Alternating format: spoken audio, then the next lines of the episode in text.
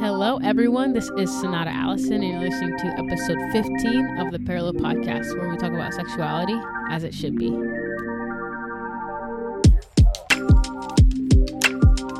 Alrighty, hello everyone. For whatever reason, I'm just really excited to be here today. Like, I don't know what it is, but um, as you guys can see, we're gonna be talking about forgiveness today. Um, I don't know. I wouldn't be surprised. I wouldn't be excited about forgiveness because that's not easy thing to do. But um, yeah, just excited to be making this podcast today. So, um, if you didn't see my post on the Parallel Pod Instagram, we have over a thousand plays on the podcast. Woo! And that says way less about me and more um, to the fact that we are we are a family, like a. I don't know the words. Um, but I just think it's really cool that you guys want to do this Christ following thing right. Um, in one of the hardest areas known to man, in my opinion, which is sexuality. So, um, I think now is a good time to plug the Parallel Hub on Facebook join it. Um, we have some pretty cool people already in there, um, but I just want it to be an extension of this safe space on the podcast so we can all chat more and be the church and fellowship together. Um, and I'll link that in the description. All right, let's get right into it then. So, to start this episode, I want to read you some quotes about forgiveness. And this part's not going to be like too serious, but um, I do know all of you may be familiar with some, but some of them will actually hold some truth to them. So, first, um, we all know the phrase forgive and forget. Um, then there is forgiveness is for you and it's not for other people. Then there's a quote by Lewis B. Smedes that says, To forgive, it's to set a prisoner free and discover that prisoner was you. And another one is sometimes the first step to forgiveness is understanding that the other person is a complete idiot. And I think I can just end the podcast there. Um, just kidding. But the final one I want to have you guys hear kind of embodies a large part of what I want you to understand today. And it is a quote by David Small that says, To understand somebody else as a human being, I think, is about as close to real forgiveness as one can get. Um, and with that quote, we'll continue the conversation about forgiveness. Now, a book that really helped me to understand forgiveness is called Forgiveness is a Choice by Robert E. Enright. And I will link that in the description as well. This book really helped me understand the point of forgiveness and um, truly see, as corny and annoying as it may be, that forgiveness really is for me. Um, this book is kind of a, a self help book. I kind of skipped around just to kind of see the things that I needed to work on personally, but I definitely would recommend you getting this book. So um, I'll point out some things from the book today. Now, my earlier earliest memories of forgiveness go back to when I was younger, and either I myself or one of my brothers or cousins were forced to say sorry. And I tell you right now, I hated saying sorry when I was younger. And just so you can really understand, I had my brother say a little about it here. uh, you wouldn't apologize. There would be no apologies. It would be like uh, something like, I'm not saying I'm sorry because if I said I was sorry, I'd be lying. And I don't, and we're not, and lying is bad. So there just wouldn't be an apology and we just sit there, just have to take that. oh man, I shouldn't be laughing, but literally, just hearing that, like, it sounds like something I would say. so that's why it's just so funny to me. Um, but also, like, who did I think I was at that age? I really was just like so careless sometimes. But also, I think it's cool to see that, like, even when I was younger, honesty has been like so important to me, but even to a fault at times in my relationship skills and that's a message right there but um maybe i can fit an episode in later about that. But even early in my college years um i just felt like a physical piece of my body leaving like being ripped from me when i had to apologize. Um but when it came time to forgive and you may relate to this like you come to like a fork in the road when you have to decide like do i forgive this person or not? Like do i hold this grudge and stay safe in what i know Um, I know this person hurt me and I w- it was wrong that they did that. Or do I forgive? What does it even mean to forgive? How much is too much forgiveness? How do you forgive and still hold people accountable? And the answer to this these questions is yes. Just kidding. Um, these are all valuable questions that I think most of us never really get the answer to. And that's what leads to people just kind of holding grudges or simply being careless with their own feelings um, and quote unquote letting things slide, quote unquote getting over it or sweeping it under the rug. But these things never really lend to healthy relationships. And you never actually really let go of these things if you think about them. They just kind of lead to resentment. Now, I first want to lay out some negative effects of anger or holding grudges, um, what they can cause. First, it can manifest in a real physical way in your body, in that anger can affect your health. So, the book speaks about how a researcher published a paper on the effects of deep passive anger. So, this is not the buff guy yelling at the new girl because she got his iced caramel macchiato wrong. I don't even know if I said that right, but you get the picture. Um, this is about passive anger, where it's pretty much festering in your innards. And he looked at the uh, the relationship this kind of anger has on high blood pressure, and the diastolic pressure was higher in those with deep passive anger. Um, there was also a study done on Israeli men and college women that showed a correlation, but it wasn't the circumstances that caused hypertension. So, stressful situations, um, because other studies show that a person in these situations of facing injustice um, that coped well, um, these people coped by showing assertion and expressing anger in a straightforward way um, that may help them es- uh, escape hypertension, which is basically blood pressure. So, high blood pressure. So, the people that were actually expressing their anger in straightforward ways somehow avoided high blood pressure, which is very interesting. And another interesting study showed that those who expressed anger in stressful family situations showed lower systolic blood pressure readings than did those who suppressed their feelings. Um, and that may be shocking because you think like the person who doesn't commu- communicate their anger would, you know, just have less high blood pressure. Like they seem calm out. It, they seem calm outwardly, but inwardly that's not the case. Um, and I just want to kind of stop there for a second. With all of my clients, when I first meet them, because Dr. Cummings, the professor that kind of inspired this whole podcast, taught me a lot about counseling. He spoke about the importance of understanding the person's relationship with emotions. And I spoke to you guys in episode eight about flooding and how a person may appear calm, but there can actually be a storm inside where the person has just become way too overwhelmed to engage and passive anger can have the same effect. But um, I want to clarify to you that anger is not a bad thing. Anger never was a bad thing. Anger never has been a bad thing. Anger is a human response to the feeling of injustice or being hurt. So you should desire others to feel anger and you should desire to feel angry because otherwise, right about now, there'd probably be like only roaches and mosquitoes living on planet Earth because there'd be no no regard for like justice. So anger is a good is good when responded to in a healthy manner. So Jesus was out here flipping tables in the temple because they had defiled his father's home. And this is not me saying that flipping tables is righteous. Only Jesus can rightfully be angry to that extent, probably because it, what he was flipping tables for was really important. Um, so I think anything we would be flipping tables for probably wouldn't be justifiable. But Jesus was angry, and um, I always remind you guys if it's biblical, you abandon any belief that doesn't align.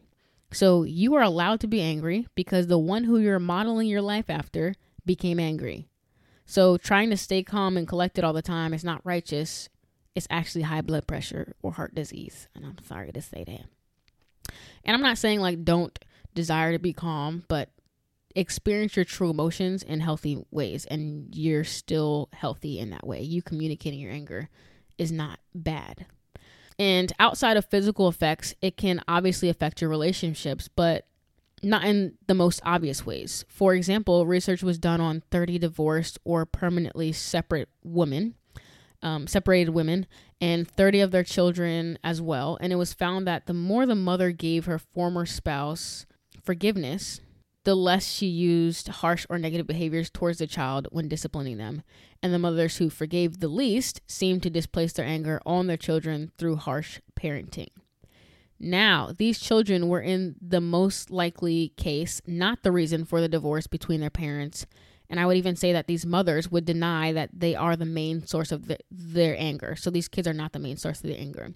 But still, these children are receiving harsh and negative behavior and responses to things that have nothing to do with them. So you may be able to see it in your life today or in the past when um, people were hurt by you and had nothing to do with the hurt that was caused to you. And it grieves me to just think about all the people I've hurt in the past because I didn't know how to forgive my dad. The hurt I experienced from one person caused so much hurt from my own hands. And the Bible says in Romans 14 12, so then each of us will give an account for himself to God. And that day has already come for my father, but just because he caused hurt for me doesn't mean I'm excused from hurt I've caused. But thank God because he came and took all the sins and hurt I've caused and counted counted it as his own, and I'm saved from eternal punishment. Thank God. But there's still consequences for my actions on earth, and because Christ lives in me, my life will be a response to the sacrifice he made for me. And thank God my relationship with him matters more than the ones on this earth because if we can all be honest, if our works and our relationships are what we're going to use as a score sheet to get into heaven, we're all failing. We're not going to level up. We're all going to stay on this earth. And we fail often, but thank God we serve a forget a forgetful God when it comes to our sins. And obviously our God is all knowing, but it's a powerful statement to say that he treats our sins as something forgotten. Like, what a good God. The Bible says in Isaiah 42, uh, 43, 22, he sweeps away our transgressions. In Micah 7:18, he casts all of our sins into the depths of the sea. And in Isaiah 38:17, just like if your chain hanged low and it wobbled to the flow, and if it shined in the light, and if it was platinum or if it was gold, he throws your sin over his shoulder or behind his back, as the scripture says. Um, so I think an important distinction to make uh, is that we humans are flawed and we will never be able to love each other well enough to never make mistakes in relationships. With Jesus, it should be easy to trust. Logically, the smartest thing to do as a human is to trust and elevate your relationship with someone who wants what's best for you at all times. Um, someone who never has to ask for your forgiveness and loves you in every way you could possibly imagine. That would be the most logical thing to do to avoid betrayal and um, to avoid being let down. But we are humans who have a sin nature. So a lot of the time we lose track of those truths that I just said. But also, we tend to expect all those things um, that I outlined in God's capability to flawed humans who are not capable. And that just just think about that. That's that's going to be a fail if you are looking for perfection from flawed humans. But to forgive for a human may seem very counterintuitive as well, especially for those who aren't in Christ. Why would I give this person another opportunity to hurt me? Or it's even worse when you feel like someone has hurt you and they look like they're out here living their best lives. Um, so you may think if I hold on to this grudge, um, if I hold on to what they did, they are somehow being held accountable. But those ways of thinking are not true or helpful. Now, true forgiveness does take bravery and it's against human nature, but luckily we've had some practice being Christians. Um, now, even when I read this definition of forgiveness from the book, my flesh is like, oh, uh, I don't like this. So it's defined as a gift to our offender. What? For why? That makes me angry just thinking about it. Why would I give a gift to someone who just hurt me? What sense does that make? But you know what it sounds like? Matthew 5 44, which says to love your enemies and pray for those who persecute you. So praying to God for someone else is a gift. Love is a gift. So this human researcher, um, this human research de- definition of forgiveness falls right in line with what Jesus requests of us. Um, the definition goes on to say forgiveness is not denying our right for resentment, but instead Um, by trying to offer the wrongdoer compassion and love, as we give these, we are we as forgivers realize that the offender does not necessarily have a right to such gift. So it's basically you just boiling it down to compassion and love for others. So you may spend a lot of time just getting to the point of desiring to even give compassion to a wrongdoer. These things take time, but nowhere in this definition does it say anything about forgetting or even being at fault for feeling negatively. You have a right to resentment. You can do that. It's understandable. So I just want to do like a quick myth buster. It's not possible for humans to forgive and forget. I don't like that phrase really. The only way that that would be possible would be if you had a condition that allowed it, which like aka the movie 50 First Dates. Um, so we're not capable of behaving in ways that convey forgive forgetting, and it's not wise in my opinion. So, quick little mythbuster. Mythbuster. It's not possible for humans to forgive and forget. The only way that would really be possible be, would be if you had like a, a cognitive condition or something similar to what happens in the movie 50 First Dates. Um, we're not capable of behaving in ways that convey forgetting, and it's really not wise, in my opinion. So I want you to imagine you live in an apartment complex. Uh, your upstairs neighbor sees you wheeling in some really nice appliances. One day he sees you left your door unlocked and he starts small, you know? But one day you catch Todd leaving your house with your microwave and you're angry and you're hurt because you and Todd go to Taco Tuesday some nights and he confides in you, especially that last time when his hamster died. But Todd only cares about Todd and it just so happens to be a Monday and he asks you, you know what, let's go get some tacos tomorrow. Then we can hang out and watch the Olympics on your flat screen TV. And he even tells you how jealous he is that you have that TV. And if you forget, what is Sticky Finger Todd going to do tomorrow? And it's a very lighthearted situation that would be very bad in situations of abuse and neglect. Um, we need not forget when we're hurt by someone. And I'm not saying to remember every single sin against you. Obviously, over time, you'll forget different things. But it's important to remember for a moment so you can set boundaries that teach people how to love you in the future. In this situation, Todd has a huge slice of the pie of responsibility for your house looking like an empty shack. But it's important for you to assess who you allow in your space and ask questions for clar- for clarity. If you ask Todd if he'd been stealing from you after your dog went missing and you feel like you've been hearing Sparky upstairs sometimes, maybe catching Twinkle Toes leaving your house with your microwave wouldn't have been the breaking point, you know? So we need to be mindful of who is around us. So remembering allows you to lock your door when you leave. It allows you to let your landlord know what Todd was doing, or even allows you to move to a different side of the complex or out of the complex completely. Remembering allows you to sit and assess next steps, not keep you in a nasty cycle of dwelling or experiencing deep passive anger. It is also very brave and vulnerable to communicate hurt to someone who hurt you.